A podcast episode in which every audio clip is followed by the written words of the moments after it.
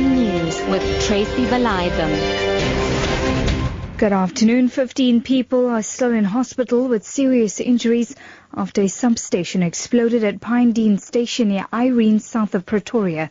Metrorail spokesperson Lillian Mofokeng says 77 others have been treated for light injuries. She says commuters tried to jump out of a moving train after hearing a loud bang. The train service is not affected. We only had one train that we cancelled when that other train was still on the platform. But we are repairing the electricity cable to ensure that our afternoon peak period runs as normal. So, and even the damages to our train, we didn't have any train that was on fire. It was just that uh, explosion of the high tension cable. 14 silos holding 11,500 tons of canola seeds have collapsed at an agricultural cooperative in Swellendam in the Overberg. CEO of the corporation, Ernest Pelzer, says the steel structures were filled to the brim when it started collapsing like dominoes. The seeds were being stored for an adjacent canola oil factory. Meanwhile, Cape Town's mayoral committee has approved uh, level 2 water restrictions for the Cape Peninsula. The city says dam levels are 15% lower than this time last year. The city says if consumption stays the same, residents can expect to pay more for water. Residents will not be allowed to water gardens between 6 a.m. and 6 p.m. or to fill up swimming pools. Level 2 restrictions are already in force in large parts of the interior due to the persistent drought. Moving on this afternoon, Municipal Workers Union SAMWU says it will intensify its strike at waste management company Pikitup.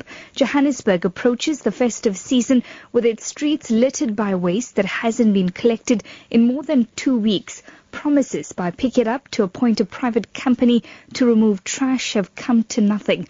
The union is mobilizing all workers from the Johannesburg, Ekurhuleni and Tshwane metros to go on strike. SAMWU's Papiki Mohale. We will be including workers from, all workers from the city of Johannesburg, uh, city of Tshwane and city of Ekurhuleni to be part of a larger strike in solidarity with workers at Pikitup.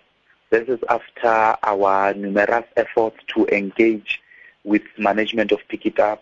However, there's been no logical conclusion that was in the interest of municipal workers. Pikitup has meanwhile laid charges against striking workers after they failed to comply with a court interdict ordering them to return to work. Up boss Amanda Nair says a disciplinary hearing will be held on Friday. The strike is illegal and we will not legitimize the strike by engaging with organized labor at this point in time.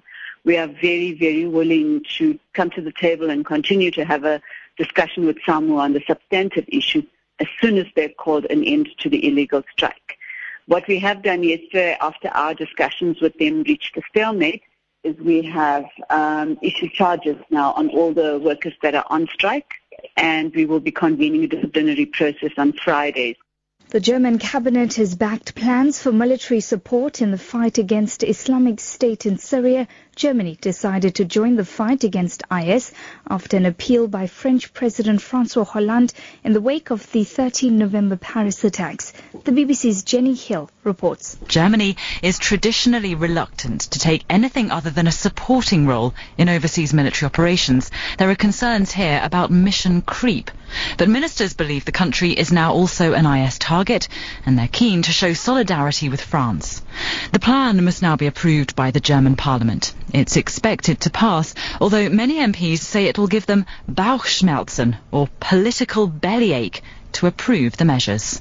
Your top story this summer 15 people are still in hospital with serious injuries after a substation exploded at Pinedene Station near Irene, south of Pretoria. I'll be back with the headlines at 4.30.